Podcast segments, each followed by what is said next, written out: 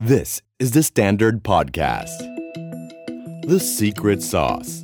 Executive Espresso. สวัสดีครับ ผมเคนนักครินทร์และนี่คือ The Secret Sauce Executive Espresso สรุปความเคลื่อนไหวในโลกเศรษฐกิจธุรกิจแบบเข้มข้นเหมือนเอสเปรสโซให้ผู้บริหารอย่างคุณไม่พลาดประเด็นสำคัญ เมื่อฟังครับ The Secret Sauce กำลังจะมีเวิร์กช็อปครั้งแรกนะครับ ผมตื่นเต้นมากเลย เราใช้ชื่อว่า Strategy Workshop Crisis Driven Business Growth กลยุทธ์หาโอกาสในวิกฤตในรูปแบบที่ผมมั่นใจว่าคุณไม่เคยเรียนที่ไหนมาก่อนนะครับ ได้ทั้งในแง่ของความลึกในทฤษฎีการจัดการด้านวิกฤต ความกว้างก็คือการเชื่อมโยงกับสถานการณ์จริง บูรณาการจากผู้บริหารตัวจริง ได้ลงมือทำจริงครับ ในเฟรมเวิร์กที่จะช่วยคุณสามารถสร้างกลยุทธ์ในแบบตัวคุณเอง คนเดียวในโลก และเรียนกับตัวจริงในวงการ ก็คืออาจารย์ทนายชรินศาสตร์นะครับ ซึ่งท่านเป็นคู่พอดแคสเตอร์กับผมในรายการ strategy clinic เป็นที่ปรึกษาด้านกลยุทธ์ผู้มีประสบการณ์กว่า 20 ปี แล้วก็ตัวผมเองนะครับ ที่เป็นคนที่มีโอกาสได้สัมภาษณ์ผู้บริหารมากกว่า 300 คน ก็จะรู้อินไซต์ระดับหนึ่งว่าองค์กรปัจจุบันกำลังเดินหน้าไปทางไหน งานจัดขึ้นวันที่ 30 มีนาคมนี้นะครับ เวลา 8นาฬิกา30 นาทีเป็นต้นไป สถานที่จัดก็คือ The Meeting Room ครับ 3 ย่าน Mid Town Hall บัตรราคา 25,000 บาท ถ้าคุณสมัครสมาชิกเป็น The Standard Member รับส่วนลดทันที 10%นะครับ สมัครสมาชิกได้ที่ the standard co event เติม s นะครับ ใครสนใจครับ เข้าไปกรอกนะครับ แล้วก็ซื้อบัตรได้ที่ zip event รับจำนวนจำกัดเท่านั้นนะครับ แล้วไปเจอกันนะครับ ใน The Secret Sauce Strategy Workshop Crisis Driven Business Growth ครับ ครั้งนี้จะคุยกับแม่ทัพเศรษฐกิจไทยครับ หัวหน้าทีมเศรษฐกิจไทยว่าเขาจะพาเศรษฐกิจไทยเดินหน้าไปทางไหน คุย 2 เรื่องครับ 1 ระยะสั้นครับ เพราะว่าวิกฤตโควิดยังไม่จบนะครับ จะมีมาตรการเยียวยาอย่างไรต่อ โดยเฉพาะ SME ภาคการท่องเที่ยวจะทำอย่างไรให้ไปด้วยกันทั้งหมดนะครับ แล้วก็ระยะยาวครับ เมื่อช่วงต้นเราได้ยินไปแล้วนะครับ หลายท่านพูดว่าบุญเก่าก็เอ่ยนะครับ หรืออาจจะเป็นเรื่องของไทยตกขบวนการฟื้นตัวจริงหรือไม่ และเราจะดึงดูดนักลงทุนอย่างไร เวทีนี้ครับ Thailand Where is the new S curve น่าสนใจและเราได้รับเกียรติมาก ๆ นะครับ จากท่านรองนายกรัฐมนตรี รัฐมนตรีว่าการกระทรวงพลังงาน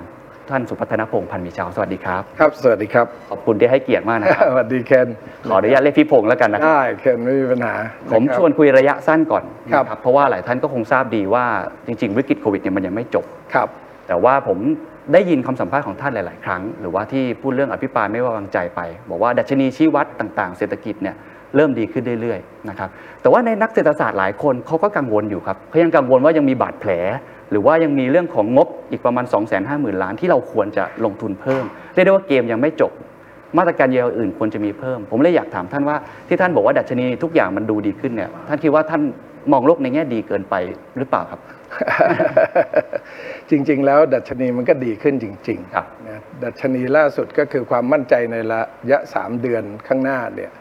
นะครับของนักลงทุนผู้เอกชนต่างๆ ก็ออกมาแสดงออกมาเป็นบวกและดีขึ้น ครับ เอ่อคำถามก็คือหลายคนอาจจะมองว่าเอ๊ะมันจะดีขึ้นเท่าไหร่ดีขึ้นอย่างไร อืม นะครับก็มีสำนัก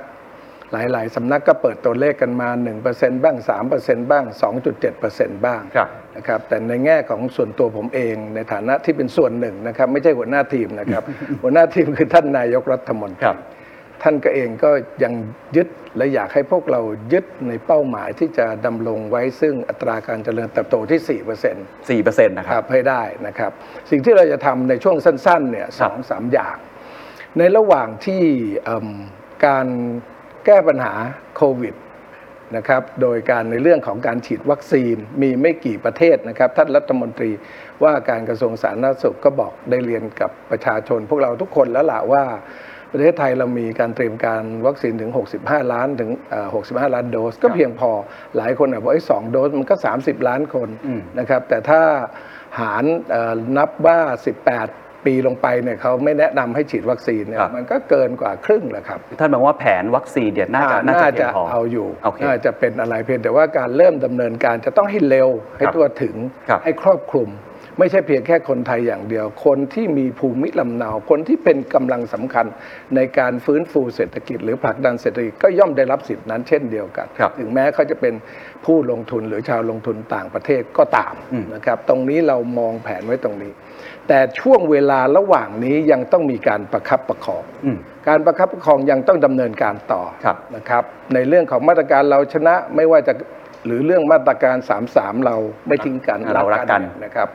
ก็ใส่ไป 2 5 0 0 0 0 กว่าล้านแล้วนะครับ ก็น่าจะเชื่อว่ามีผลในระยะหนึ่ง ครับผมขออนุญาตเจาะในตัวที่ผมเชื่อว่าเซกเตอร์ที่หลายคนเป็นห่วงมาก ครับ ที่สุด ครับ ก็คือ SME เออ ก็เมื่อกี้ภาคการท่องเที่ยว ครับ ซึ่งแน่นอนว่าแม้ว่าเราจะมีโครงการเราเที่ยวด้วยกัน หรือคนไทยจะช่วยกันจับจ่ายใช้สอยเหมือนยังไม่เพียงพอ ทีนี้ถามนิดนึงว่าท่านกังวลมากน้อยแค่ไหนกับ SME หรือภาคการท่องเที่ยว หรือภาคบริการ จะทำอย่างไรให้คนเหล่านี้ที่บอบช้ำมาก แล้วก็ตัวเลขการปิดกิจการ หรือการว่างงานแม้ว่าดูดูตัวเลขการว่างงานอาจจะไม่ได้เยอะแต่ถ้าไปดูไส้ในเนี่ยชั่วโมงการทำงานก็ลดลง ท่านมีมาตรการเพิ่มไหมครับหรือจะเยียวยาเพิ่มจะแก้ไขปัญ คื หา อวิธีการที่เราจะดูเราเชื่อว่าเราอยู่ในกั้นที่จะเรียกว่าจะเข้าสู่ post covid แล้ว ครับ นะครับยังมีอุตสาหกรรมที่ยังบอบช้ำอยู่ อืม นะครับยังมีอุตสาหกรรมที่บอบช้ำอยู่วันนี้สองเรื่องที่ผมเรียนนะครับ ครับ ประคับประคองเรื่องที่สอง อืม เคนถามมาก็ดีนะครับ เรื่องที่สองสำหรับคนที่บอบช้ำสำหรับคนที่โดนแบาดบาดแผลครั้งที่สอง อืม ครั้งแรกก็โดนแล้ว ใช่ ครั้งที่สองก็โดนอีกเนี่ย ใช่ นะครับกำลังหามาตรการคุยกันอยู่ น่าจะได้ข้อสรุปเร็วๆนี้ อืม ธนาคารแห่งประเทศไทย สมาคมธนาคารไทย กระทรวงการคลัง ครับ นั่งพูดคุยกัน เคนอาจจะได้เคยได้ยิน ครับ นะครับในเรื่องของการแก้ไขปรับปรุงเรื่องซอฟ t l โลน ครับครับ ให้มีให้มีความน่าสนใจและมีระยะเวลาที่จะเยียวยาได้ และเป็นที่น่าที่จะเพียงพอ ครับ นะครับนั่นประการที่หนึ่ง ครับ ประการที่สองคือเรื่อง asset warehousing อ่า นะครับ โกดังพักหนี้ ใช่โกดังพักหนี้คุยกันมา ได้ผลลัพธ์ที่ดีได้การตอบรับที่ดีจาก ครับ ทุกฝ่ายของทั้ง 3 ฝ่าย ซึ่งตรงเนี้ยเนี่ยจะเป็นการเป็นการช่วยนะครับ เราจะปิดแชปเตอร์เรื่องของโควิด ด้วยเรื่องนี้ ให้คนที่บอบช้ำครั้งที่สองยังมีโอกาส อืม คือการสร้างโอกาสให้เขาด้วย 2 เรื่องนี้ ครับ นะครับสำหรับคนที่จำเป็นถึงขนาดจะต้องเข้าโกดังพักหนี้ อืม ยังมีโอกาสมาเช่าต่อกลับ อืม แล้วก็ยังจะได้เงินซอฟต์โลนในการรักษาการจ้างแรงงาน เพื่อให้ดำเนินธุรกิจต่อไปได้ ในอัตราที่ดอกเบี้ยที่ไม่แพงมาก ครับ ซึ่งจะเพียงพอกับระยะเวลาที่เชื่อได้ว่าประเทศไทยเราน่าจะฟื้นตัวในกรณีของการท่องเที่ยว ครับ ที่พูดกันก็คืออาจจะมีระยะเวลาให้ถึง 5 ปี โอ้ นะครับ 5 ปีที่จะดูแลตรงนี้แล้วหากมีความพร้อมแข็งแรงขึ้น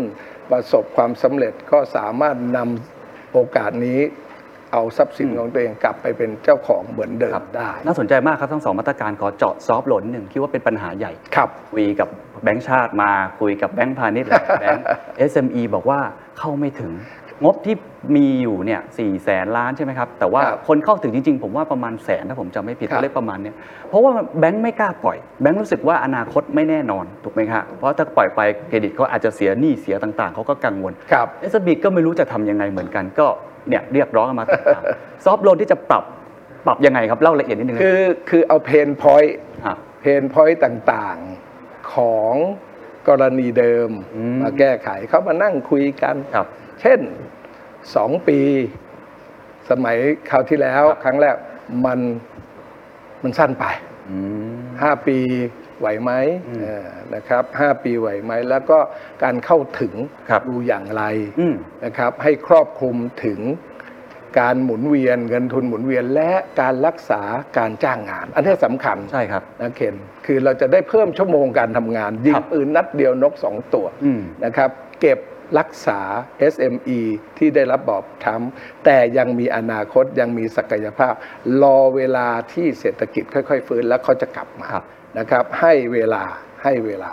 ประการที่สองก็คือเรื่องเงินทุนหมุนเวียนก็ต้องให้เขา ครับ นะครับให้เข้าไปนะครับแล้วก็ในขณะเดียวกัน การเข้าถึงเนี่ยจำเป็นจะต้องให้ธนาคารดูแลด้วย อืม นะครับเรื่องพักหนี้พักดอกหรือเลื่อนหนี้เรื่องดอก ก็จำเป็นจะต้องมีต่อ ยังมีต่อ อ่าและซอฟต์โลนก็เติมเข้าไปอีก อืม เพราะฉะนั้นภาระของผู้ประกอบการจะอยู่ในภาระที่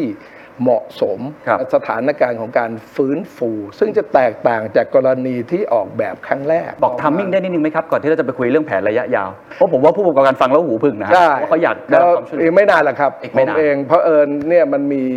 ผู้ที่เกี่ยวข้องที่อยู่ในส่วนที่ผมไม่ได้ดูแล โอเค ผมจะไปพูดแทนเขาก็คงไม่ได้ เข้าใจครับ มีสมาคมธนาคารไทย มีธนาคารแห่งประเทศไทย ครับ ในส่วนของกระทรวงการคลังเนี่ยผมพอทราบ โอเค แสดงว่าก้าวไปแล้ว 19 ไม่ใช่ว่ายังไม่เริ่ม มีแน่ อ่า ๆจะเมื่อไหร่ ใช่ครับผม ในแง่ข เรา องการเปิดประเทศเหรอครับเปิด ในแง่ของการเปิด แผน ป นี่ ระ ไ เทศแผนวัคซีนเราเราชัดเจน ถ้าเราฉีดวัคซีนแล้วใครที่ฉีดวัคซีนก็น่าจะเข้าประเทศเราได้นะ ครับ เราก็ไม่ควรจะกลัวใครละ ครับ นะครับ เพราะว่าข้อมูลทางการแพทย์มันพบแล้ว อืม นะครับว่าเราผ่านจุดที่เรียกว่า จุดที่เราตกใจอะจุดที่เราบอกว่าเราปฏิบัติการเชิงรุกตรวจเลยนะครับตอนนั้นตัดสินใจลำบากเหมือนกันนะครับ เพราะว่าถ้าปฏิบัติการเชิงลึกแล้วตรวจเลยเจอเป็นหมื่นแน่ อืม แต่เราต้องยอมรับความจริงอะ ครับ เราต้องค้นหาให้ได้ เพราะเราให้คนที่เป็นพาหะ แล้วนำเชื้อไปแพร่เนี่ยต่อไม่ได้ เพราะเราจะเราจากข้อมูลทางการแพทย์เราเชื่อว่าเราเอาเราเดี๋ยวเรียกว่าอะไรอะภาษานั่นก็คือเอาอยู่อะพวกง่ายๆ นะครับไม่อยากใช้เดี๋ยวไปเดี๋ยวไปนึกถึงน้ำท่วม นะครับ ก็เราเชื่อว่าเราเอาอยู่ ครับ นะครับปฏิบัติการเชิงลุกเลย โอเค เห็นตัวเลขเป็นหมื่น ครับ ตกใจ จังหวัดเดียวจังหวัดเล็กๆนะครับ แต่เราจากข้อมูลทางการแพทย์จากข้อมูลการศึกษาการเยียวยาวิธีดูแลเราพบเลยฮะว่าคนเหล่านี้แก้ไขอย่างนี้ให้ยาแบบนี้ดูแลแบบนี้ ครับ เขากลับมาเอง โอเค วันนี้จากหมื่นกว่าคนที่เราเจอเพิ่ม อยู่ในสถานพยาบาลหรือโรงพยาบาลสนาม นั่งนั่งนอนนอนๆ ไม่ต้องใช้เครื่องช่วยหายใจเนี่ย ครับ เหลืออยู่ 500 กว่าคนเนี่ย อืม น้อยลงไปเรื่อยๆเรื่อยๆเรื่อย และปัญหานี้กำลังคลี่คลายไปเรื่อย ใช่คลี่คลายไปเรื่ ๆแผ อน ย เปิดประเทศชัดๆ มีไหมครับ ปลายปีหรือว่า ๆผ ต้ ม นปีหรือ ยัง ไฮะ คิดว่าเรา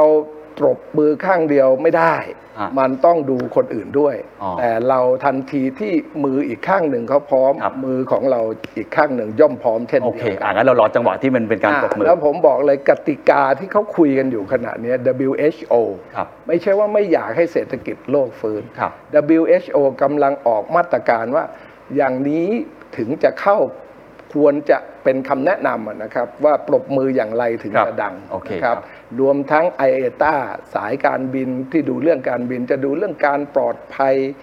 ความปลอดภัยของผู้โดยสารที่พึงจะบินเข้ามาอีกประเทศหนึ่ง พึงจะต้องทำเรื่องนี้อย่างไร ครับอ่าโอเค นี่คือระยะสั้นเราเห็นว่าจะมีมาตรการอีกหลายชุดที่จะออกมาและประคับประคองไปต่อ ครับ ระยะยาวครับ เราคุยกันเยอะว่านี่คือ Great Reset ครั้งสำคัญที่ประเทศไทยควรจะปรับเปลี่ยนโครงสร้าง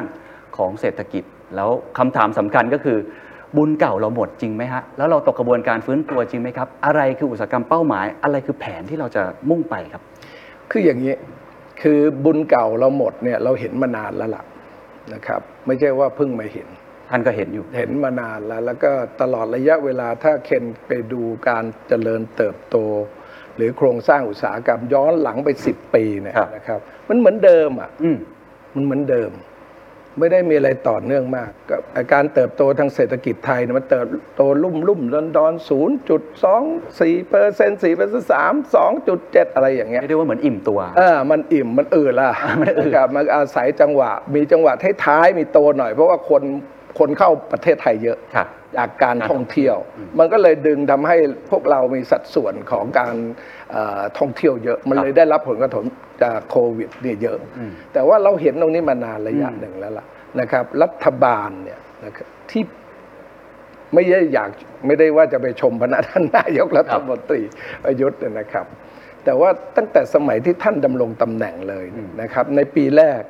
ท่านก็เรียนรู้ ผมเข้าใจว่าอย่างนั้นนะเพราะผมไม่ได้ร่วมตั้งแต่แรก ครับ แต่ปีที่ 2 ปีที่ 3 ปีทีสี่4 ปีที่ 3 ปีที่ 4 ปีที่ 5 นี่ชัดเจน อืม นะครับ ท่านใส่งบประมาณลงไปในเรื่องของอินฟราสตรักเจอร์ ครับ แล้ววางมาตรการใหม่ที่เราคุ้นเคย ไม่ว่าจะเป็น S curve 12 อุตสาหกรรม ครับ นะครับเป็น 7 อุตสาหกรรมเดิม 5 อุตสาหกรรมเก่า เสริมให้มันแข็งแรงมากขึ้น ตรงเนี้ยได้ถูกพูดถึง 3-4 ปีที่ผ่านมาแต่มันเป็นโครงสร้างเคนต้องเข้าใจ ครับ มันจะมาบอกว่าเสกปุ๊บพรุ่งนี้ได้เป็นไปไม่ได้ อ่ะ นะครับ และที่เราถูกหรือรัฐบาลของท่านนายกเนี่ยถูกกล่าวหาว่ากู้เยอะเหลือเกิน เป็นรัฐบาล very กู้เนี่ย อืม นะครับถ้าย้อนหลังตั้งแต่ท่านเข้ามาจนถึง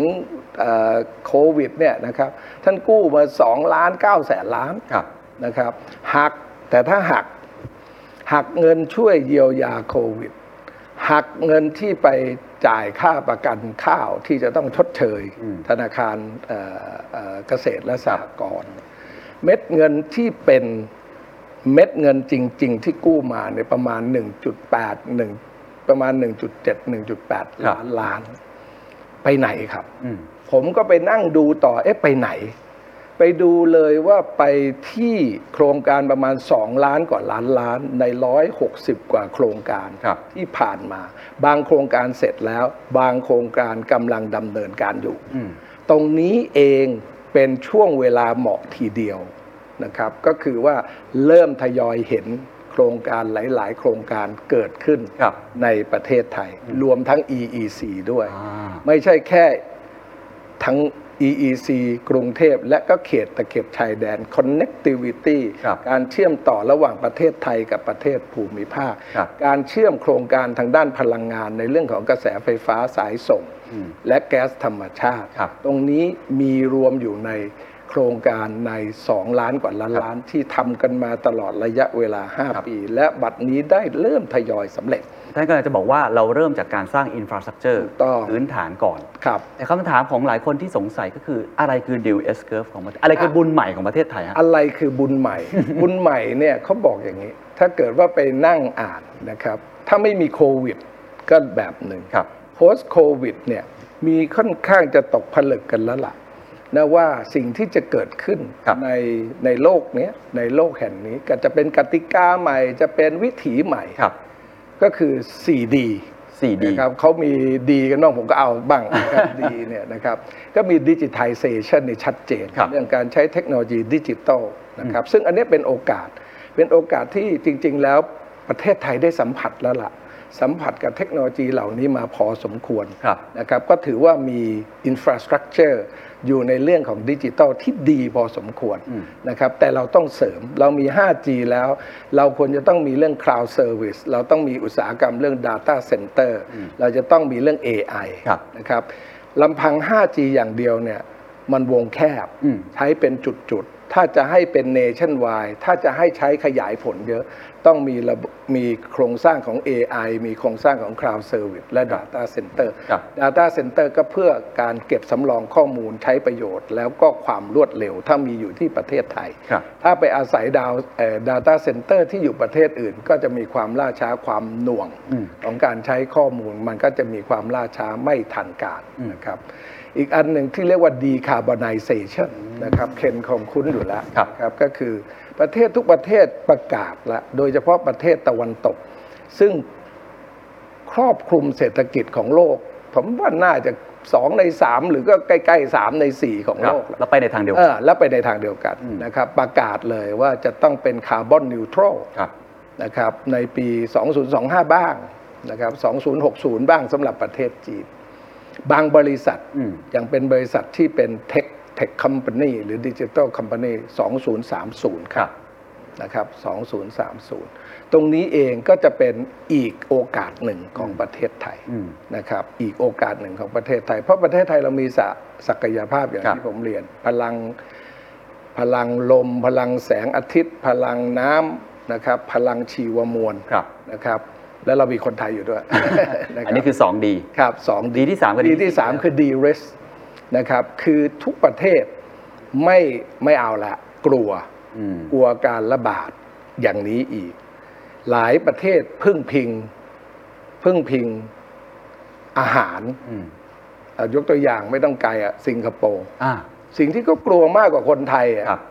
ตอนช่วงโควิดเขาคือกลัวจะไม่มีอาหารรับประทานอะ ความมั่นคงด้านอาหาร ใช่เพราะเขาพึ่งพาอาหารทุกอย่าง ครับ จากประเทศไทยแล้วก็ประเทศเพื่อนบ้าน ครับ เขากลัวมาก วันนี้เนี่ยเขาต้องวางแผนใหม่ ประเทศไทยก็เป็นโอกาสหนึ่งที่จะเป็นแหล่งผลิตอาหาร ซึ่งเราเป็นอยู่แล้ว ครับ นะครับตรงเนี้ยจะเสริมและถ้าไปดูในไส้ของ GDP ที่เติบโต อุตสาหกรรมอาหารเราเติบโตดี ครับ ดีมาก ๆ นะครับ ก็นี่คือสิ่งที่ที่จะเกิดขึ้น แล้วก็ดีริสอีกอันหนึ่งก็คือ อุตสาหกรรมทั้งนั้น medical tech ครับ หรือพวก healthcare ซึ่งประเทศไทยก็เข้มแข็งนะครับ การแก้ไขการระบาดครั้งนี้สาธารณสุขไทย พิสูจน์แล้วว่าเราดีอันดับต้นๆของโลก ครับ นะครับวิธีการดูแลวิธีการให้บริการ วิธีการเลือก approach ที่ผมเรียนตั้งแต่ต้นล็อกดาวน์แล้วค่อยมาเอ่อเอ่อ partially ล็อกดาวน์และให้มีการเปิดประเทศพอสมควรเนี่ย ครับ นะครับเราพิสูจน์แล้วว่าเราเลือกวิธีการที่เหมาะสม และวิธีการที่เป็นบทสำเร็จ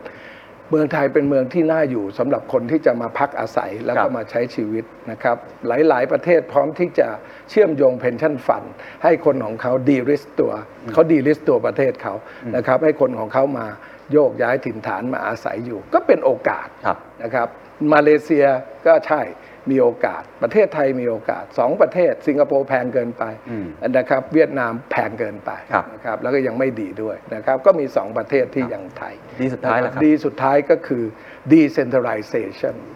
ไม่มีประเทศใดนะครับ ตัดสินใจที่จะฝากความหวังไว้กับฐานการผลิตใดผลิตหนึ่ง แม้กระทั่งประเทศตัวเอง อืมอืมต้องกระจายความเสี่ย ต้ ง องกระจายความเสี่ยง ครับ ไม่ว่าจะเป็นเรื่องเทรดบอล ครับ นะครับเขาตอนนี้เนี่ยหลายหลายๆกลุ่มอุตสาหกรรม หลายหลายๆกลุ่มอุตสาหกรรมในประเทศจีน เขาเริ่มที่ประเทศตะวันตกไปลงทุน หรือประเทศในเอเชียไปลงทุนเนี่ยเขาเริ่มขยับว่าเอ๊ะเขาควรจะต้องขยับฐานการผลิตที่สองให้มาอยู่ในแถบอื่นบ้าง โดย ครับ เฉพาะประเทศในภูมิภาคอาเซียนเนี่ย ครับ นะครับประเทศไทยก็เป็นประเทศเป้าหมาย อืม นะครับก็มีเนี่ยฮะมาเลไทยเวียดนามอีกแหละ ครับ ครับซึ่งซึ่งอย่างที่ผมเรียนนะเวลามันบรรจบนะ อืม ทั้งหมดเนี่ยนะครับทั้ง 4D เนี่ย ครับ เวลามันบรรจบก็คืออินฟราสตรักเจอร์เราค่อยๆมาละ ครับ ค่อยๆทยอยเสร็จ ทยอยเสร็จ ทยอยเสร็จตามงบประมาณหรือการสร้างของเราที่ทำมาอย่างต่อเนื่องใน 4-5 ปีที่ผ่านมา ครับ นะครับ ก็จะย้ายฐานกันเข้ามา อืม เพื่อให้เพื่อเป็นการกระจายความเสี่ยง ครับ มาในประเทศไทยหรือเป็นประเทศเป้าหมาย ครับ ซึ่งตัวชี้วัดตัวหนึ่งเนี่ยแม้ในกระทั่งปี 63นะในกระทั่งปี 63 ถ้าไปดูแอปพลิเคชันของของ BOI มีจำนวนสูงขึ้นกว่าเดิม ครับ นะครับ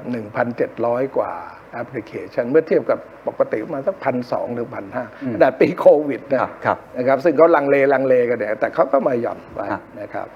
ซึ่งเราเชื่อว่าตรงเนี้ยกระแสเนี่ยมีจริงและเกิดขึ้นแล้ว แต่ทำอย่างไรล่ะ ที่เราจะแทนที่เราจะฝนตกมาขนาดนี้เราเอากระบวยไปตั้ ง หรือเราจะเอาตุ่มไปตั้ง นี่แหละครับคือคำถามคำถามสำคัญ คือเราเห็นวิวของท่านแล้วว่ามี 4D อืม Digitalization Decarbonization De-risk แล้วก็ดีสุดท้ายคือเรื่องของ Decentralize ครับ แล้วก็เราสร้าง Infrastructure ไว้แล้ว แต่คำถามสำคัญก็คือเมื่อเทรนด์มันมาทางนี้ โอกาสมันมาทางนี้ ขบวนการฟื้นตัวขบวนการเปลี่ยนแม่น้ำมันเปลี่ยนทิศมาด้านนี้ ประเทศไทยทันกับการเปลี่ยนแปลงอะไรคือสิ่งที่เราเตรียมพร้อมไว้ ผมว่าเราเห็นแล้วอ่าเราเห็นวิวของท่านแล้ว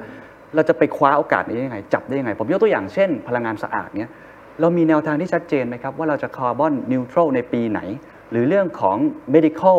hub ที่เราก็พูดกันเยอะมาก เรามีแนวทางชัดเจนไหมครับ ว่าจะสร้างอินฟราสตรักเจอร์อย่างไร ผมอยากทราบแนวทางที่ชัดเจนของท่านครับว่าเราจะไปคว้าโอกาสไอ้ 4D เมื่อกี้ได้อย่างไรครับ ครับในเรื่องของ ผมผมย้อนกลับมาที่เข็นเราไล่กลับมาเรื่อง 12 อุตสาหกรรมหลักก่อนนะครับเพื่อที่เพื่อที่จะเห็นภาพ เพราะว่าเราปักธง อืมปักไปแล้ว ได้ดูว่าปักแล้วมันแม่นไหม ผมจะได้บอกว่าปักแล้วมันแม่นไหม ครับ สิบสองอุตสาหกรรมหลักเนี่ยนะครับ ในทั้ง 12 อันเนี่ย ส่วนใหญ่เนี่ยเราเข้มแข็งนะครับ ที่เข้มแข็งอยู่แล้วคือฟู้ด อ่ะ อ g r รเนี่ยเราดี ครับ อยู่แล้วนะครับฟู้ดอ g r รเนี่ยเราดีอยู่แล้ว มีเจ้าภาพเล่นละนะครับ พวกไอ้ไอ้เอ่อ material science ต่างๆเนี่ยเรามีเจ้าภาพเล่นนะครับ เราแข็งแรงอยู่แล้วเอ่อเรื่องของการศึกษาอันเนี้ยต้องรีฟอร์มกันหน่อย อืม นะครับ ผลกระทบจาก 4D นะ ครับ จริง ๆ แล้วเราต้องการเนี่ย 4D จริง ๆ ที่เราต้องไปแข่งกับคนอื่นเขาเนี่ย ฮะ นะครับจาก 4D ใน 12 อุตสาหกรรมก็มีอยู่ 4 เซกเตอร์นั่นแหละ สี่เซกเตอร์ที่จะเด่น ห เด่ นึ่ น งคืออิเล็กทรอนเอ่อ electric vehicle EV ครับซึ่งจะสอดคล้องกับ carbonization ครับใช่ครับ ครับอันที่สองก็คือ smart electronic อืม นะครับซึ่งจะเชื่อมโยงกับ digitization กับอ่า decarbonization เพราะเราถ้าเราทำเรื่อง EV มันก็ต้องใช้เรื่อง smart electronic ครับ ใช้เซ็นเซอร์ ใช้เครื่องไม้เครื่องมือที่เป็น electronic Semiconductor ใช่ ถูกต้องนะครับซึ่งกระแสวันนี้มาแล้ว ใช่ นะครับ เราพบว่ามีผู้เล่นขนาดใหญ่ ยื่นความจำนงที่จะมาที่นี่นะครับและอีกเรื่องหนึ่งก็คือเรื่องที่ 3 ก็คือเรื่องของ Medi เนี่ย MedTech กับ MedTech Healthcare ครับ นะครับเรื่องที่ 4 ก็คือเรื่องของตัวดิจิตอลนะครับตรงนี้เนี่ยมันจะเป็นอ่า นี่คือ 4 อันที่ สี่อัน หลังจากนี้ ใช่ ทีมเศรษฐกิจของไทยจะโฟกัสสิ ใช่ตรงนี้เพราะว่าอันอื่นเรามีแชมเปี้ยนอยู่แล้ว โอเค อีก 2 อันเนี่ยคือตัวท่องเที่ยว ครับ กับ aviation หรือการขนส่งหรือ logistics รอเวลา อันนี้หนักอยู่ รอเวลาพัก อ๋อ เอ่อเดี๋ยวมันกลับมาเอง ฮะ นะครับ แต่กลับมาต้องกลับมาอย่างมีคุณภาพ ครับ ตอนนี้การท่องเที่ยวของประเทศไทยออกแบบวางแผนดูซิว่าพอร์ตโฟลิโอของนักท่องเที่ยว ครับ จะเป็นอย่างไร ซึ่งจะต้องโยงกับอะไร โยงกับกรณีของ MedTech อืม Medical Hub อืม นะครับ เพราะเราจะมีผู้มาอยู่อาศัยกับเรา ครับ นะครับ ยาวขึ้น ยาวขึ้น ก็จะโยงกับธุรกิจท่องเที่ยว ครับ สันทนาการ ครับ และยาวไปถึงอุตสาหกรรมอย่างภาพยนตร์ อืม อุตสาหกรรมทางด้านเอ่อสร้างสรรค์ ครับ ต่างๆ Creative จะโยง Economy ใช่ Creative Economy มาปนอยู่ด้วยนะครับ ในส่วนของ Aviation เป็นเรื่องของเวลา เช่นเดียวกัน แต่พอเรามีเรื่องของ Soft Loan ครับ เรามีเรื่องของเอ่อ Asset Warehousing ประคับประค อัน อง นี้น่าจะช่วยสายการบิน ใช่ ได้ น่าจะช่วยได้ ครับ จะ ครับ ได้ตอบโจทย์ที่เคนถาม ครั ต บ อนต้นนะครับ กลับมาที่ แต่ สี่ แต่ แต่นะครับไม่ใช่เอาไม่ใช่เป็นการไฟแนนซ์เงินไปให้ไปจ่ายเจ้าห นี้ ไม่ใช่นะครับ อันนี้ เข้าใจ ท่านต้องไปเจราจาเจ้าหนี้ให้ยืดหนี้อะไรก็ว่ากันไป ครับ แต่เราจะให้เงินหมุนเวียน โอเค สำหรับเชื้อเพลิงเอ่อหรือเงินหมุนเวียน ทำให้เขาอยู่ สำหรับ ต่อได้ จ้างแรงงาน โอเค ต ได้ รงนี้ก็ต้องไปดูขนาดของเงินขนาดของอะไรกันอีกที ครับ กลับมาที่ 4 อุตสาหกรรมเป้าหมายเมื่อกี้ ครับ ที่มีความชัดเจนค่อนข้างมาก เราทำมาแล้วไปแล้วบ้าง แล้วเราจะ ผมเข้าใจว่า 4 อุตสาหกรรมนี้ใหม่ ใหม่ ต้องดึงดูด ต้องดึงดูด เพราะว่าเราทำเองไม่น่าจะไหว ถูกต้องเลยลูก ถูกไหมฮะ อืม จะดึงดูดเทคโนโลยีจะดึงดูดนักลงทุนอย่างไรครับ เพราะว่าเมื่อกี้ท่านพูดว่า BI ตัวเลขยังโอเคอยู่ แต่ถ้าไปดูไส้ในจริงๆเนี่ยเราจะเห็นว่าประมาณ 80%ยังเป็นอุตสาหกรรมคล้ายๆกับเดิมอยู่ อาจจะ ใช่ เปลี่ยนผ่านเล็กน้อย ถูกถูก แต่อุตสาหกรรมที่เราบอกในยสี่อย่างเนี่ยยังไม่ค่อยเห็น แล้วเราก็ใจไม่ค่อยดีครับท่านเวลาเห็ น บริษัทรถยนต์ไฟฟ้าชั้นนำเขามีข่าวว่าจะไปที่นู่นที่นี่ เวลาเม็ดเทคชั้นนำเขาจะไปที่นู่นที่นี่ ครับ เารู้สึกเอ๊ะเราทำอะไรอยู่เราเราพร้อมหรือเปล่า ซึ่งตอนเนี้ยเราจะแก้ไขปัญหาอย่างนี้จะดึงดูดยังไงครับ ครับก็ก็อย่างที่เรียนนะครับ มันเป็นการแข่งขันแล้วล่ะ อ่า นะเพราะว่าสี่อุตสาหกรรมนี้เป็นอุตสาหกรรมใหม่ ครับ เราก็ไม่มีไม่มีทรัพยากรบุคคลที่เข้มแข็งในเรื่องการบริหารจัดการนะครับ แต่เรื่องทรัพยากรบุคคลในการผลิตในการให้บริการเนี่ยพอได้แล้วล่ะ อ่าอันนี้มี ครับผมคิดว่าฐานเนี่ยคือแข็งของเรา ครับ ฐานที่แข็งของเราเนี่ย อืม ผมว่าเป็นจุดแข็งเลย ครับ นะครับ แล้ววิธีการ อืม วิธีการเนี่ยที่พระท่านนายกรัฐมนตรีเนี่ยได้ให้แนวทางบอกไม่ได้นะมันนั่งอยู่เฉยๆคิดว่าประเทศไทยเป็นพระอาทิตย์ แล้วคนอื่นมา นะครับ เราเป็นศูนย์กลางของจักรวาลไม่ใช่นะ เปลี่ยนวิธีคิดแล้ เอ ว อต้องเปลี่ยนวิธีคิดเราเป็นโลกนะเรายังหมุนรอบดวงพระอาทิตย์อยู่ เพราะฉะนั้นเราต้องตามกระแสโลกให้ได้ เราต้องดีกว่าคนอื่น เราต้องเป็นดวงดาวที่มีสิ่งมีชีวิตอะก็คือโลกเนี่ยแหละให้ได้ ครับ นะครับเพราะเพราะฉะนั้นแล้วต้องปฏิบัติการเชิงลุก ต้องโชว์ความสวยงามความเข้มแข็งของเรา ให้เกิดขึ้นให้ได้ ซึ่งอย่างที่ผมเรียน EV เรามีฐานการผลิตเดิมอยู่แล้ว ครับ เสน่ห์ของ EV มันฐานเดิมของฐานเดิมที่เรามีอยู่เนี่ยมันชัดเจนเคนวันนี้เราพบว่ามีสองบริษัทรถของจีน ที่เน้นเรื่องการทำรถไฟฟ้า ครับ มาปักหมุดลงและทำฐานการผลิตที่นี่แล้ว แล้วก็จะมีอีกหนึ่งบริษัทที่จะเข้ามา มีสอง ครับ ของจีนแล้ว ครับ แล้วยังมีอีกหนึ่งบริษัทที่สนใจจะเข้ามาค่ายรถยุโรปน้อมรับเต็มที่ ครับ แต่เขาอยากเห็นเราเป็นคาร์บอนนิวทรัลคันทรีมันก็จะกลับมาเรื่องนโยบาย ฮะ นะครับแต่ผมคิดว่าในเรื่องความชัดเจนของคาร์บอนนิวทรัล ครับ ไม่นาน เราจะมีประกาศแบบประเทศอื่นไหมครับ มีจะต้องมีครับ จะปีไหนก็ได้แหละครับ แต่ยังไม่รู้ว่าปีไหน อ่า นะครับ ก็เดี๋ยวให้เคนเดาเอาไป เดี๋ยวใส่ซองกระดาษไว้นะค ครั รับ บ แต่ก็คงไม่ได้เร็วเหมือนกับประเทศในตะวันตก ครับ ต้องใช้เวลา แล้วก็คงไม่ช้ามากจนเกินไป ถ้าพึงจะประกาศนะครั ครับ บ ตรงนี้ผมพยายามจะเร่งรัด เพราะว่าเพราะว่าปีนี้จะเป็นปีประชุมคอป26 อ่า ซึ่ง ใช่ ทาง ครับ อังกฤษแล้วก็ทางอิตาลีเป็นเจ้าภาพ ครับ วันนี้ก็มีการประชุมเรื่องซีโร่อ Zero เอ่อหรือ Net Carbon Zero ซัมมิต อืม จะจัดเป็นการล่วงหน้าก่อนคอปอีก ครับ ถ้าเราเรามี position ที่ชัดเจนในเรื่องของคาร์บอนนิวทรัลเราก็จะมีเวทีที่เราจะไปยืน และบอกให้กับประชากรเอ่อสังคมโลกรู้ว่าประเทศไทยมีความพร้อม ครับ มีทิศทางที่จะเดินทางเข้ามา ใครจะมาลงทุนในประเทศนี้ให้มั่นใจได้ว่า อืม ท่านจะลงทุนในประเทศที่เป็นสังคมคาร์บอนต่ำซึ่งจะเป็นสังคมเดียวกับที่ท่านอยู่ ครับ เป็นสังคมเดียวกับที่ท่านประกาศ ครับ นั่นคือสิ่งที่รัฐรัฐบาลพยายามตอนเนี้ยกระทรวงพลังงานกระทรวงอุตสาหกรรม กระทรวงทรัพยากรและสิ่งแวดล้อมพยายามทำกันบ้านเรื่องพวกนี้บริษัทใหญ่ ๆ อย่าง SCG ปตท ร่วมกันค้นหาหาให้ได้ ครับ ว่าเราจะเป็นสังคมคาร์บอนต่ำหรือคาร์บอนนิวทรัลคันทรีได้สักเมื่อไหร่ แต่ว่าตอนนี้กำลังทำอยู่ ทำอยู่ แล้วท่านมั่นใจไหมครับว่าการดึงดูดนักลงทุนทำประมาณนี้เพียงพอแล้ว เราต้องทำอย่างอื่นอีกไหมครับ เอ่อผมไล่ทีละอัน อ่ะเชิญครับ นะครับ EV พูดไปละ โอเค นะครับ EV พูดไปสมาร์ทอิเล็กทรอนิกส์มาแน่นอน เพราะว่าฐานเดิมเรามีอยู่ ครับ เรามีอิเล็กทรอนิกส์ที่แข็งแรงอยู่แล้ว ครับ นะครับ เพียงแต่เปลี่ยนให้มันสมาร์ทขึ้นกันนั่นแหละ แล้วง่ายง่ายหรือยากครับเปลี่ยนอันนี้ เอ่อเท่าที่ผมเห็นนะ เห็นจากบริษัทอิเล็กทรอนิกส์หลายหลายบริษัทที่มาแสดงความสนใจและตัดสินใจลงทุนแล้วด้วย ครับ ไม่ยาก อืม ไม่ยาก อืม ถ้าถ้าถ้าผมฟังไม่ผิดเนี่ย ครับ อุปกรณ์อย่างเครื่องมือที่เรียกว่า DNA sequencing เนี่ย ครับ ครับ น่าจะผลิตที่เมืองไทยได้นะ ม อืมมีความคิดตรงนี้เขาของนักลงทุนต่างประเทศอยู่ ครับ นะครับ มีหลาย ๆ อันน่ะนะครับ เพียงแต่ว่าเราอาจจะยังไม่ทราบ อ่ะ นะครับ ในเรื่องของเมดเทคกับเรื่องของเฮลท์แคร์เนี่ยผมคิดว่าไม่ยาก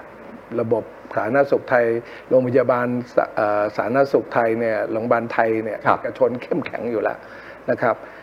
นะครับไอ้ตรงนี้เรามีฐานเดิมอยู่แล้ว ฮะ เรื่องส่วนเรื่องดิจิตอลนี่ดิจิตอลนี่ก็จะโยง ครับ นะครับโยงกับเรื่อง 5G ซึ่งเรามีอยู่แล้ว ครับ แล้วก็เรื่องของเอ่อ cloud service data center เนี่ยเอ่อมันใช้ไฟเยอะ ฮะ Data Center นี่ไฟใช้ไฟเยอะ สิงคโปร์ถอนละ ไม่กล้าเล่นมากนะครับเขามอราทอเรียมแล้วเขาหยุดละ เรื่องของ Data Center หลายค่ายที่เป็นค่ายดังๆยูเนมอิตอะพูดง่ายๆนะครับเอ่อสนใจที่มาดูที่ประเทศไทยอยู่ แล้วก็ดูประเทศอื่นด้วยนะ เราก็ต้องแข่ง ใช่ นะครับไม่ใช่บอกว่าเราได้แน่ ๆ ผมไม่ได้ทำเราจะไม่ทำตัวเหมือนเป็นพระอาทิตย์นะครับ เราจะเป็นโลกที่หมุนรอบ ทีนี้ถามนิดนึง แล้วจะทำยังไงถูกไหม ใช่ เราเป็น เราเป็น เออ ตอนนี้เรา เราจะทำยังไง บอกว่าเป็น ถูกไหม ดาวเคราะห์ดวงหนึ่ง เออ เมื่อกี้ได้ยินแล้วว่าเรื่องคาร์บอนนิวทรัลทำแน่จะเมื่อไหร่ ถูก หรือเตรียมพร้อมสร้างอินฟราสตรักเจอ ถู ร์ ก 5G แต่การแข่งขันก็คือการแข่งขัน ถูกต้อง ยังไงประเทศอื่นเขาก็แข่งขันเต็มที่ ใช่ แล้วเราก็ได้ยินข่าวเยอะอ่ะผมต้อง ใช่ เมนชั่นอีกสักครั้งหนึ่งพูดกันทุกเวทีเวียดนาม ใช่ ว่าเขาก็พยายามดึงดูดในมุมของเขามาก ถูกต้อง อะไรคือความสามารถในการแข่งขันของเราที่จะดึงดูด อ่า เหล่านี้มา ตรงนี้เนี่ยวิธีการอย่างที่บอกข้อดีเรามีอยู่แล้วนะครับ ข้อดีเรามีอยู่แล้ว สิ่งที่เราทำเราปฏิบัติการเชิงรุกมากขึ้น วันนี้มีทีมปฏิบัติการเชิงรุก หมายความว่ามีทีมนอกเหนือจาก BOI อ่านอกจาก BOI มีทีมที่ชี้เป้า ฮะ approach อ๋อ นำเสนอ ไปเที value ยบเชิญเลย proposition ใช่ หัดง้อเขาให้เป็น ง้อต้องง้อแล้วนะ หัดออหัดง้อเขาให้เป็น ครับ นะครับ ไปแสดงตน ไป convince นะครับ และเรายินเราต้อง competitive ถูกครับ นะครับ นี่คือหลัก วันนี้มีทีมแล้วแล้วไม่ใช่ทีมที่แบบ ผมบอกชื่อก็ได้ ก็เชิญหม่อมหลวงชโยธิต ครับ กฤษดากรเนี่ยท่านเป็นเอ่ออดีตผู้บริหารสูงสุดของบริษัท JP Morgan ไทยเอ่อประจำประเทศไทย ครับ ก็มาเป็นหัวหน้าที คือ ม หัวหน้าทีม ครับ ที่ แล้วก็ จะเป็นคนเทียบเชิญ ใช่เทียบเชิญแล้วก็มีที่ปรึกษาระดับโลกเป็นที่ปรึกษา แล้วขณะนี้ใน ครับ 4 อุตสาหกรรมเนี่ยเรา identify กลุ่มเป้าหมายของนักลงทุนใหม่ เราล็อกเป้าเลยเหรอฮะ เราเป้า 35 ลายใน อ๋อ เรื่องนี้ใน มีลิสต์ชื่อออกมาเลยว่ามีบริษัทไหนบ้าง เราเริ่มแล้วแล้วเราลิสต์ออกมากันแล้ว แล้วเดี๋ยวเราจะช็อตลิสต์กันต่อ โอเค นะครับไม่นับรวมจากลูกกลุ่มลูกค้าเป้าหมายที่มีฐานการผลิตเดิมอยู่แล้วใน อ่า ประทศ เขาอยู่บ้านเราอยู่แล้ว ใช่ครับ อ่า และสิ่งที่อยากจะเชิญเคน ครับ เชิญพวกเราน้องๆ เด็กรุ่นใหม่ทุกๆคนนะอยากเชิญมากๆ ท่านไปเยือน EECI ครับ ที่ระยองวันหลังเราไปจัดกันกันนะ ไปจัดกันนะครับ ไปชม ได้ครับ ไปชมเมืองตัวอย่าง เป็นนวัตกรรมใช่ไหมครับ เอ่อเมืองนวัตกรรม เมืองสมาร์ทซิตี้ ครับ เมืองที่จะใช้ทดลองหลาย ๆ เรื่องได้ ครับ เมืองที่จะมีศูนย์ทางด้านไบโอเทค อืม นะครับที่อยู่ที่นั่น เมืองที่จะมีแลบชั้นดี ครับ เมืองที่จะมีระบบที่เรียกว่าสมาร์ c ซิตี้อย่างที่ผมเรียนไป 7 ระบบ 8 ระบบอยู่ที่นั่น อืม นะครับ เป็นเมืองที่อยู่ในแวลเลย์อยู่ในพื้นที่จำกัดพื้นที่จำเพาะ แต่เป็นพื้นที่กว่า 4 5พันไร่ ครับ มีเกษตรสมัยใหม่ อืม นะครับ มีโรงเรียนอาชีวะเกษตรสมัยใหม่ ให้คนรุ่นใหม่ได้ ครับ มีโอกาสทำเกษตรกรรม แล้วมีความมั่งคั่ง ให้ ครับ ฝึกฝนจากตรงนั้นนะครับ เพราะวันนี้เกษตรกรไทยเราสูงอายุแล้ว ครับครับ นะครับ เรามีตรงนั้นอยากเล่นเชิญ ได้ครับ อยากให้พวกเราคนรุ่นใหม่ได้ไปเห็นว่านี่คือสิ่งที่รัฐบาลสร้างโอกาสให้กับพวกเราทุกๆค ครั น บ นะครับ ไม่ต้องการให้พวกเราเนี่ยจบไปแล้วไปทำงานในเรื่อง อืม ที่เราไม่อยากทำ หมายความว่าตอนนี้ผมย้อนกลับมาก่อนเอาเราเห็นแล้วพื้นที่ อืม ต่างๆเดี๋ยวจะย้อนกลับมาเรื่องคนรุ่นใหม่เนี่ยนะฮะในแง่ของบริษัทที่เราล็อกเป้าไว้แล้ว30 กว่าบริษัทเนี่ย อืม ปัญหาใหญ่อย่างหนึ่งที่ผมได้ยินมาค่อนข้างเยอะ วีซ่าเวิร์กเพอร์มิทกฎระเบียบต่างๆ นานากว่าจะเข้ามาต้องขอกรมศุลกากรอะไรต่างๆนา ครั นา บ แก้ได้ไหมครับ ต้องแก้ได้ อืม วันนี้ท่านพนักท่านนายกรัฐมนตรีก็ยืนยัน เอาให้หัวหน้าทีมเนี่ยนะคครั รับบ ล้อมที่ปรึกษาไปสัมภาษณ์ไปคุย ไปสัมภาษณ์ทั้งไอ้สาด้วย ครับ คนที่อยู่เดิมด้วย ทูตทั้งหลายเนี่ยที่แสดงความปรารถนาดีเนี่ยนะครับ ในการที่ยื่น 10 for 10 เนี่ย ครับ ปรารถนาดีมากเขาอยากให้ประเทศไทยทำไอ้ดูไอ้ ease of doing business ให้ติดท็อป 10 นาทีเขาเห็นโอกาส อืม แก้ไอ้เรื่องที่เอ่อเอ่อเคนว่าเนี่ยนะระดับหนึ่งในสิบแน่นอน เพราะไอ้พวกนี้มันทวงอยู่มันระดับที่ 60 กว่ากับ 58 หรืออะไรสักอย่างเนี่ยสองสามรายการที่เคนว่าเนี่ย ครับ ทำให้เป็นระดับสัก 20 เราก็ติดหนึ่งใน 10 ของโลกแล้วครับ ทำทำได้จริงไหมฮะ ต้องทำได้สิ แล้วแล้วทำไมมันมันผ่านมากี่สิบปี เราทำไม่ได้สักทีมัน เพราะว่าเราเราพูดยังไงดีอะผมเนี่ยอย่างที่เคยเล่าให้เคนฟัง ครับ นะจะเรียกอาหรือ ลุงดีวะ เออที่อาเล่าให้ฟังเนี่ย ครับ ผมเนี่ยเป็นรองนายกก็จริงนะแต่เวลามาแก้ปัญหาผมแก้เรื่องเล็ก ๆ ทั้งนั้นเลย อ๋อ เพราะว่าในอดีตที่ผ่านมาผมเข้าใจนะครับ อ่า เข้าใจท่านนายกเข้าใจคณะรัฐมนตรีคือท่านสั่งแล้ว แล้วก็มีจริงๆเด้อว่าเอ้ยมีเรื่องนี้ไปทำให้เร็วขึ้น ออนไลน์ ออนไลน์ แต่โลพอลงในรายละเอียดเนี่ย มันก็จะมีลูกจุกจิก อ่า ออนไลน์ก็จริงแต่ต้องแสดงตน มันจะติดนู่นติดนี่ไปหมด เออ แห มัน ละ จะติดเราต้องไปดูทุกระสเต็ปอะฮะ ครับ วันนี้เนี่ยบอกเพียงแค่หัวข้อไม่พอ ใช่ ต้องดูข้อย่อยด้วย แล้วก็เป็นเป็น เออ คุณอาพงษ์ใช่ไหมที่ ใช่ ไป เอ แก้ อ เรื่อง ต้องไปนั่งไปนั่งเฝ้ารู้เรื่องก็พยายามจะรู้เรื่องให้มากที่สุด ผมน่าจะรู้เรื่องดีที่สุดในเรื่องของปัญหาประเทศไทย อะนะ เรื่องวีซ่ามีหลายประเภท ครับ เป็นเรื่องของการรายงานตัวการแสดงตน อืม การแสดงเอกสารนะครับ เรื่องภาษีที่ไม่ชัดเจน อ่าใช่ นะคือระบบภาษีเราดีนะครับ ครับ แต่ไม่ชัดเจน ใช่ นะครับเดี๋ยวใช่เดี๋ยวไม่ใช่ตีความอะไรเงี้ยพวกนี้แก้เกิดความชัดเจนซะ อ่าเราเห็นความชัดเจนของ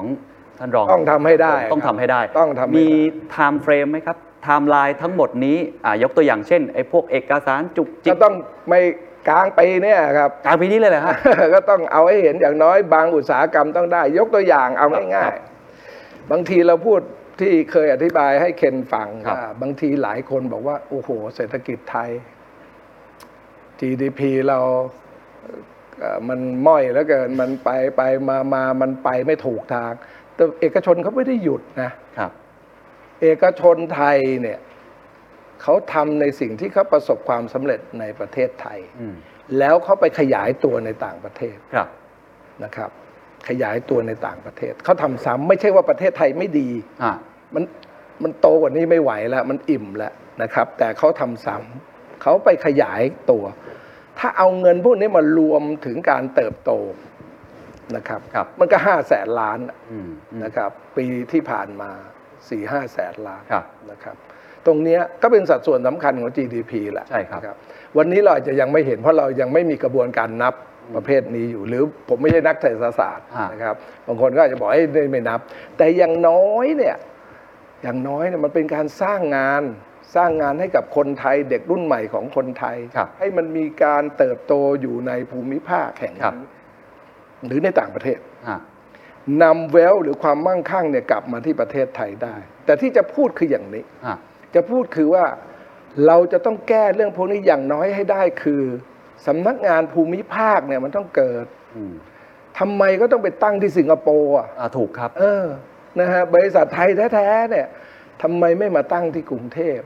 ทำไมเราไม่ออกแบบให้มันมีโครงสร้างภาษีโครงสร้างการทำธุรกิจ ให้มันสะดวก ให้มัน parity กับเขา ให้มันมี incentive ใช่ ที่ ไม่มีเหตุผล ขาอะ อื่น ผมเชื่อว่าเป็นหน้าที่ของผมและทีมงานคุณเอ่อผมหม่อมหลวงชโยธิตเนี่ยแหละเดินสายใช้ความเพียรนะ แล้วว่าหลังจากนี้บริษัทใหญ่ๆ สตาร์ทอัพที่กำลังมี อ่า ข้อ ต้อง ข้าวิจารณ์ พยายาม ว่าต้องย้ายไปสิงคโปร์ไปประเทศอื่น เนี่ย ท่านกำลังจะแก้เรื่องนี้ด้วย ยพวกน้อมงน้อแมทอะไรพวกเนี้ย อ่ะ เข้ามาเถอะครับ ครับ ไม่มีใครเขาอยากไปนั่งที่เอ่อสิงคโปร์แล้วทำงานหรอกครับ อ่ะ ทุกคนอยากนั่งอยู่ริมทะเลที่ภูเก็ต นะครับ เป็น from anywhere ครับ นะครับอยากจะอยู่บนเขานะครับอยากจะอยู่เพราะว่าระบบของเราดีมากในการเรื่องของการสื่อสาร อืม การเชื่อมต่อเคเบิลใต้น้ำอะไรเรามีเรามี capacity ที่ไม่เป็นรองใคร ครับ ให้เขาเข้ามาเถอะครับ วันนี้ก็เป็นอีกเรื่องหนึ่งที่ท่านกำลังจะแก้อยู่นะครับมันมีหลายโจทย์มากเลย ขอขอชวนคุยอีกโจทย์หนึ่งนะครับ เมื่อกี้ท่านพูดเรื่องบริษัทขนาดใหญ่ ที่เขาไปลงทุนในต่างประเทศ แต่จริง ๆ ทุกคนก็เห็นแหละครับว่าเอกชนไทยเก่ง แต่ปัญหาอย่างหนึ่งที่เรามองเห็นคือความอ่อนแอ หรือว่าความเสียเปรียบทางการแข่งขันของธุรกิจขนาดเล็ก SME ต่างๆ อันนี้เราต้องยอมรับว่าพอเกิดเหตุการณ์โควิดเนี่ยเปราะบางมาก อืม ๆ เราจะส่งเสริมยังไงครับ บริษัทขนาดใหญ่อะเขาไปได้ของเขาอยู่แล้วเขามีวิธีการวิธีคิดเวทีก่อนหน้านี้ก็คุยกันเรื่องนี้ แต่ละคนก็ดูมีทางออกที่ชัดเจน อืม แต่ว่าบริษัทขนาดเล็กเนี่ยโตยากฮะแล้วก็แข่งขันได้ยากเหลือเกิน ท่านมีวิธีการยังไงจะ ก็ต้องถามว่าเซกเตอร์ไหน ครับ นะครับเพราะว่าในในข้อมูลนะผมอาจจะไม่ได้ลงในรายละเอีย ครั ด บ ว่าเป็นรายบริษัทอย่างไร แต่ต้องถามว่าเซกเตอร์ไหน อืม เพราะว่าในตัวเลขที่เราดูเนี่ยในช่วงที่ขับขัน และรัฐบาลธนาคารแห่งประเทศไทยได้ตัดสินใจครั้งสำคัญคือ การเลื่อนการชำระดอก ครับ และต้นเงินดอกและต้นเงินก็คือตัวเบาเลย อืม นะครับไปจนถึงสิ้นเดือนไปจนถึงเดือนตุลาคม ถ้า ครั ผ บ มจำไม่ผิดหรือสิ้นปีเนี่ย ครับ เราเลื่อนเลย เพราะเรารู้ว่า SME เปราะบางอ่อนไหว อืม นะครับ แต่พอถึงเดือนตุลาตัวเลขไม่ได้แย่ ครับ เขากลับมา คนที่เข้าโครงการเนี่ยต้องหกหกล้านล้าน ครับ บาท เป็นจำนวนนับหลายล้านลาย อืม ในส่วนของ SME ประมาณ 1 ล้านล้าน หรือ 2 ล้านล้านถ้าผมจำไม่ผิดนะค ครั รับบ เป็นหนึ่งประมาณ 1 ล้านลายนะครับ กลับมาชำระได้เกือบปกติประมาณ 70%อีก 30%เนี่ยปรับโครงสร้าง ครับ ก็ถือว่ามีคนสอบผ่านแหละ อืม นะครับ คนที่เราได้ยินเสียงเนี่ยอาจจะมาจากเสียงคน 30%หรือเปล่า อืม นะครับ อันนั้นตั้งข้อสงสัยขีด อ่า เส้นใต้ไว้ แล้วมีแนวโน้ม ครับ แนวโน้มที่จะเป็น SME ที่อยู่ในอุตสาหกรรมที่ได้รับผลกระทบ ครับ ก็คือท่องเที่ยวส่วนใหญ่ ครับ บริการนะครับตรงนี้ ซึ่งตรงเนี้ยต้องแก้ ครับ ถ้าจะให้ช่วยโดยได้รับสิทธิ์ อืม ต้องมีหน้าที่ อืม เราพบว่า SME เหล่านี้ หรือหลายๆราย ไม่จดทะเบียน อืม ไม่ อยู่นอก จ ระ ด บบ ทะเบียนอยู่นอกระบบ ครับ พอจะช่วยทีไรก็ติดปัญหาเรื่องซอฟต์โลนก็ติดปัญหาเนี่ย อืมอืม ท่านอยู่นอกระบบ ครับ ท่านพูดต้องพูดให้หมด อืม นะครับ แต่ถ้าอยู่ในระบบธนาคารพาณิชย์เข้าใจเขาช่วยเหลืออยู่แล้ว ครับ เขาช่วยอยู่แล้ว ไม่ว่าจะเป็นอัพสกิลรีสกิลทางธนาคารพาณิชย์ไทยไม่ยอมปล่อยหรอกครับ ครับ เพราะเขาถือว่าคนเหล่านี้ถ้า pre covid เข้มแข็งเขาต้องรักษาไว้ เพราะเรื่องโควิดเป็นเรื่องชั่วคราว ครับ วันหนึ่งสิ่งเหล่านี้สิ่งที่เคยเกิดขึ้นก่อน pre ไอ้ก่อนโควิด ก็จะกลับคืนมาไม่มากก็น้อย อืม คนเหล่านี้น่าจะยืนได้ อืม เขาอาจจะต้องอัพสกิลตัวเองบ้าง ซึ่งซึ่ง ครับ น่าจะเป็นไปได้ทำไมถึงบอกว่าเป็นไปได้ เพราะการอัพสกิลเหล่านี้เราสัมผัสมาแล้วว่า ด้วยการโครงการของเราชนะ โครงการบัตรสวัสดิการของรัฐ ครับ มาตรการมสามไอ้มาตรมสามสามเรารักกันเนี่ย มันเป็นเรื่องแคชเลสเป็นเรื่องดิจิตอลหมดเลย ครับ นะครับ เป็นเรื่องที่น่าสนใจมาก อืม คนไทยใช้ง่ายมาก ครับเข้าถึงเลย อัดแอปตัวเองได้เร็วมาก ครับ นะครับ มีร้านอีกฝั่งหนึ่ง อืม อีกฝั่งหนึ่งคือผู้รับเงินเนี่ย ครับ มีมากกว่า1ล้าน1แสนราย อืม เป็นแม่ค้าหับเล่แผงลอย4แสนกว่าราย ครับ น่าสนใจจริงๆ และที่ผมไปดูตัวเลขเนี่ยภาคอีสานเนี่ย ฮะ นะครับท่านอาจจะดูว่าภาคอีสานผมไม่ได้ไปว่าเขาอย่างนั้นอย่างนี้ อาจจะดูเหมือนว่าไก่ปืนเที่ยง แต่เป็นคนใช้บริโภค เข้าถึงหมดเลย เข้าถึงเป็นสัดส่วนสำคัญเลย 30 กว่าเปอร์เซ็นต์ของยอดการใช้ของโครงการเราชนะ อืมอืม นะครับ เราบางทีเราไปมองว่าเฉพาะอัพเลเวลเท่านั้น ครับ ผมเองดีใจในส่วนนี้และอีกหน่อยเนี่ยการที่จะรีสกิลเขาการที่จะฝึกฝนให้เขาเข้ากับระบบสมัยใหม่ ระบบดิจิตอลได้มากขึ้น และเราก็เก่งขึ้น อืม นะครับ ล่าสุดเนี่ยบัตรประจำตัวประชาชนเนี่ยนะครับ สามารถเอามาใช้เป็นเสมือนหนึ่งมาแปะเป็นทัชการ์ดได้ ครับ ซึ่งวันเนี้ยเด็กไทยคนไทยก็สามารถทำเรื่องพวกนี้อย่างนี้ได้ ครับ นะครับและในอนาคตอีกไม่นานอีกเหมือนกัน เราก็จะมีดิจิ t a ลไอดีนติฟิเคชัน อ่า ทุกคนจะมี จะมีครับ ท่านไม่ต้องถือบัตรประจำตัวประชาชนไปไหนมาไหนต้องสำนงสำเนาอีกหน่อย ท่านมีดิจิ t a ลไอดีนติฟิเคชันปรากฏอยู่ในมือถือปรากฏอยู่ในอะไรก็ไปว่าไป แต่ว่าไม่จะเป็นต้องเป็นรูป ครับ เป็นตัวเลข ถ้าถ้าเคนพอจะนึกภาพออกเป็นรหัสเป็น โอเค โค้ดและเป็น OTP ครั้งเดียว โอเค ไม่ซ้ำไม่ใช่ว่าใครจดเลขเราไปแล้วไป ครับ เอาไปใช้ ไม่มี โอเค นะครับ ก็จะหมุนนี่คือวิชของเราและได้คุยกันแล้ว ครับ ไม่นาน โอเค มีทุกอย่างเหมือนบอกว่าเตรียมพร้อมไว้ระดับหนึ่ง เตรียมเลยครั แล้ว บ ไม่นานหลาย ก็ อ อย่า ย่าง งที่ผมเรียนนะครับช็อตเทอม ครับ ที่ต้องทำในปีนี้ขอเพียงอย่างเดียว ฮะ ปีนี้คนไทยช่วยกันเถอะครับ ช่วยกันประคับประคอง ช่วยกันอุปโภคบริโภค ช่วยกันลงทุนช่วยกันเชื่อมั่น เชื่อมั่นในประเทศไทย อืม เราอยากเห็น GDP เราโตสัก4%เปอร์เซ็นต์ ครับ นะครับเพื่อให้เราลบ 6 เราบวก 4 ปีหน้าอีก 2%เราได้อยู่แล้ว เพราะการท่องเที่ยว ก็จะกลับมาเหมือนก่อนโควิดนะครับ นะครับ และเราช่วยกันทุกทุกคน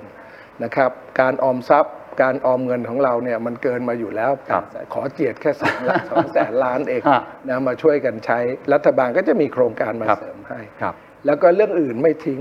นะครับ การสร้างโอกาสยังมีอยู่เสมออย่างที่ผมได้เรียนไปแล้วนะครับ เราจะมีการสร้างโอกาสอย่างที่เรื่องของการศึกษาเรื่องของ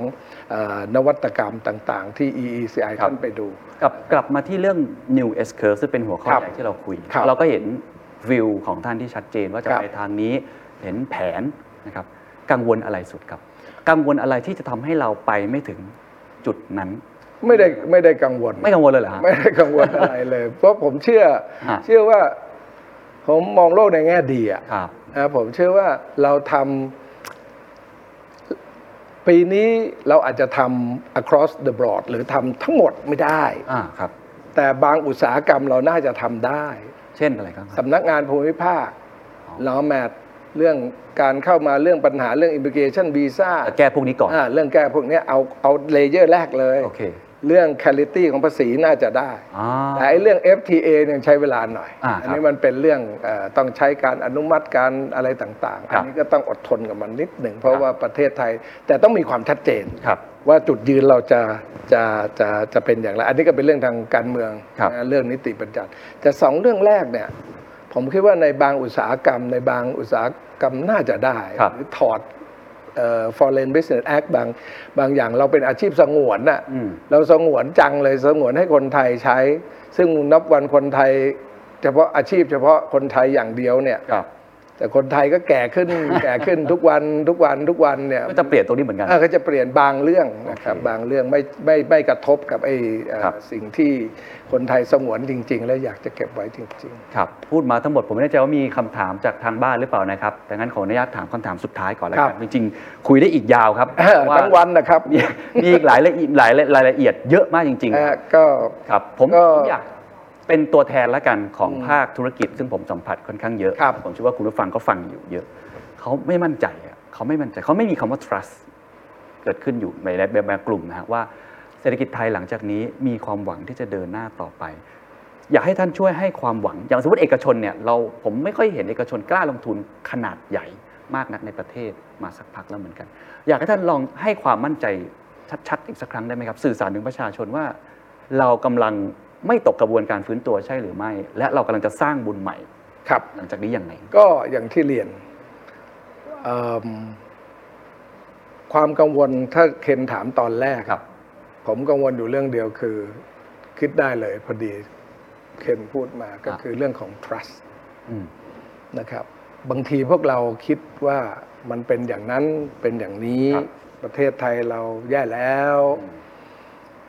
มันรู้สึกกันทุกคนทั่วประเทศ ครับ ทั่วโลก ครับ ทั้งโลกนะครับ ไปถามประเทศไหนก็เหมือนกัน ไปถามคนสเปน คนสเปนก็บอกว่าแย่แล้ว หมดอนาคตแล้ว อืม ไปถามคนอังกฤษยิ่งแย่ใหญ่เลย อืม เพราะโดนเขาดีดออกมาจาก EU ด้วยนะครับ ถูกทอดทิ้งนะครับ ทั้งหมดมันคือเรื่องของถ้าจะกังวลก็คือพวกเราคนไทยเนี่ยแหละครับ ท่านต้องเชื่อ ท่านต้อง trust วิธีที่จะทำให้เชื่อและ trust สมมุติตัดเลเยอร์ไอ้ปัญหาที่ผมพูดไป ครับ ออกไปซะก่อนเนี่ยนะครับสองคำถามลองไปถามเพื่อน เพื่อนต่างชาติที่อยู่ที่ฟิลิปปินส์มาเลเซีย อินโดนีเซีย แม้กระทั่งสิงคโปร์ อืม หรือเพื่อนในในตะวันตก ครับ นะครับประเทศตะวันตกลองถามเขารู้สึกยังไงนะครับเขาก็จะมีความรู้สึกไม่ไม่ได้แตกต่างจากเราในประเทศเขา แต่เขาจะมองเราผมเชื่อ ฮะ ผมเชื่อว่าเขามองเราเองอยู่ในประเทศที่ดีมากอยู่แล้ว อืม ทุกๆคน ประเทศไทยเป็นประเทศที่ดูแลประชาชน ประเทศไทยเป็นประเทศที่พึงน่าจะคนไทยเนี่ยจะใช้โอกาสนี้ในการสร้างการเจริญเติบโตให้กับประเทศไทย ครับ แต่ผมยังมั่นใจถ้าเอกชนไทยเห็นโอกาสที่ผ่านมาที่เขาไม่ลงทุน อืม ก็เพราะว่ามันอิ่มตัวมันไม่มีอะไรใหม่ ใช่ แต่ถ้าถ้ามันมีอะไรใหม่ อย่างที่ผมเรียนมา 4 5 อุตสาหกรรมหรือสิบ ให้กำลังพยายามสร้างอยู่ ที่พยายามจะทำอยู่ และแก้ไอ้เรื่องเนี้ยทันทีที่มีเอกชนต่างประเทศเข้ามา ครับ เขามันต้องมีอีโค y ิสเต็มมันต้องมีอุตสาหกรรมอื่น ๆ ที่จะมาสนับสนุนอุตสาหกรรมหลักเหล่านี้ ก็จะเกิดเอกชนไทยเนี่ยแหละ เป็นคนลงทุนเสริมเข้าไป อืม ยกตัวอย่างเช่น ถ้าทำ Data Center ท่านต้องมีอุตสาหกรรมทำอาคาร อ่า คารพิเศษ ครับ เขาไม่ทำเองหรอกครับเขาก็จะเอามาแบบเบิบมาให้ อืม ก็ต้องมีผู้ชำนาญการเรื่องนี้ต้องเป็นคลีน o ูมนะครับ จะทำเรื่องสมาร์ทด v i c e สมาร์ทอิเล็กทรอนิกต้องมีผู้เชี่ยวชาญ ครับ ต้องมีคนทำอินฟราสตรักเจอร์ อืม ตรงนี้นะครับ หรือจะต้องมีการผลิตไฟฟ้าที่มีเสถียรภาพสูงที่สุดเลย ครับ เพื่อให้การทำงานดังด้านดิจิตอลเนี่ยเสถียรที่สุด อืม ตรงนี้ต้องมีผู้เชี่ยวชาญ ครับ จะมีโอกาสของการลงทุนเหล่านี้ให้กับผู้ลงทุนไทย ครับ แต่ใครจะเริ่มก่อน อืม ถ้าใครเริ่มก่อนคนนั้นก็เป็นผู้ชนะ คนที่เริ่มก่อนก็คือคนที่มีความเชื่อ ความเชื่อว่าเมื่อมีเช่นนี้ก็จะมีเช่นนี้ อืม นะครับ เพราะฉะนั้นแล้วถ้าอินฟราสตรักเจอร์ทยอยมา ครับ เราไม่เห็นมันเป็นเรื่องที่น่าเสียดาย แต่ภายใน 3 ปี 5 ปีเราจะเห็นว่าโครงการของเราเนี่ยเป็นการทำโครงการแนวนอนไง มันไม่ใช่สร้างตึก 4,000 ชั้น อย่างเงี้ยคุณเห็นกันทุกวัน เฮ้ยไอ้นี่มันเสร็จนะสร้างพีระมิดเนี่ยคุณเห็นเสร็จ ครับ แล้วเรามันแนวนอนพอแนวนอนเราก็เห็นระยะสายตา เราไม่เห็นรถไฟรางคู่ทั่วประเทศ ครับ เราไม่เห็นถนนไฮเวย์สำคัญสำคัญๆจากเชียงแสนที่ลงมาสู่เชียงใหม่แล้วก็ตอนเหนืออ ม นะครับ เราไม่เห็นสะพานข้ามแม่น้ำโขงเราไม่เห็นรถไฟจากที่จีนผ่านลาวมามาจ่อที่ขอบประเทศไทย ครับ เรายังไม่เห็นอีกหลาย ๆ อย่าง เรายังไม่เห็นเส้นมอเตอร์เวย์ที่วิ่งจากบางใหญ่ไปถึงกาญจนบุรีกำลังสร้างอยู่ เราเห็นเบื้องต้นก็คือจากจากอายุทยาหรือจากบางน้อยเนี่ยไป ครับ เขาใหญ่นะครับ แล้วมันจะเป็นการย่นระยะเวลา connectivity การเชื่อมโยงระหว่างภูมิภาค อืม ที่เราทำสะสมกันตลอดเวลา 4-5 ปี มันจะค่อย ๆ เกิดขึ้น ครับ การเดินทางการค้าขายจะมีมากขึ้น ไม่มีเอกชนไทยใดๆหรอกครับ ที่อยากจะไปลงทุนต่างประเทศ อืม ถ้าเขามีโอกาสในประเทศ แล้วถ้าเราสร้างอุตสาหกรรมใหม่สำเร็จ ครับ นะครับ จงช่วยกันพูดแต่สิ่งดี อืม ๆ จงช่วยกันเชิญชวน ให้คนที่เรารู้จักและเป็นผู้อยู่ในอุตสาหกรรมใหม่ ๆ เหล่านี้เข้ามา ครับ แล้วเป็นหน้าที่รัฐบาลเราจะพยายามทุกอย่างที่จะคอนวินส์นะครับ ดึงดูดให้ความมั่นใจนะครับ ให้เขาลงทุนเพื่อเราจะต่อยอด เพื่อคนไทยจะได้ต่อยอดกับสิ่งเหล่านั้น ครับ ขอบคุณมากครับ ขอบคุณครับ ครับ สวัสดีครับ นี่คือทั้งหมดนะครับของการพูดคุยกับท่านรองสุพัฒนพงศ์พันธ์มีชาว ผมคิดว่าเราได้อะไรเยอะจริงๆนะครับแล้วก็อะไรที่เรามีคำถามอยู่เยอะมาก ไม่ว่าจะเป็นระยะสั้น ระยะยาว หรือความมั่นใจที่เอ่อคนไทยกำลังจะมีต่อ แผนการลงทุนต่างๆ ที่เราจะดึงดูดเนี่ยวันนี้ชัดเจนค่อนข้างมาก ทีนี้ก็ขึ้นอยู่กับท่านแล้วนะครับว่าท่านจะตัดสินใจต่อไปอย่างไร ก็ต้องขอขอบคุณท่านสุพัฒนพงศ์อีกครั้งหนึ่งนะครับ ขอบคุณมากครับ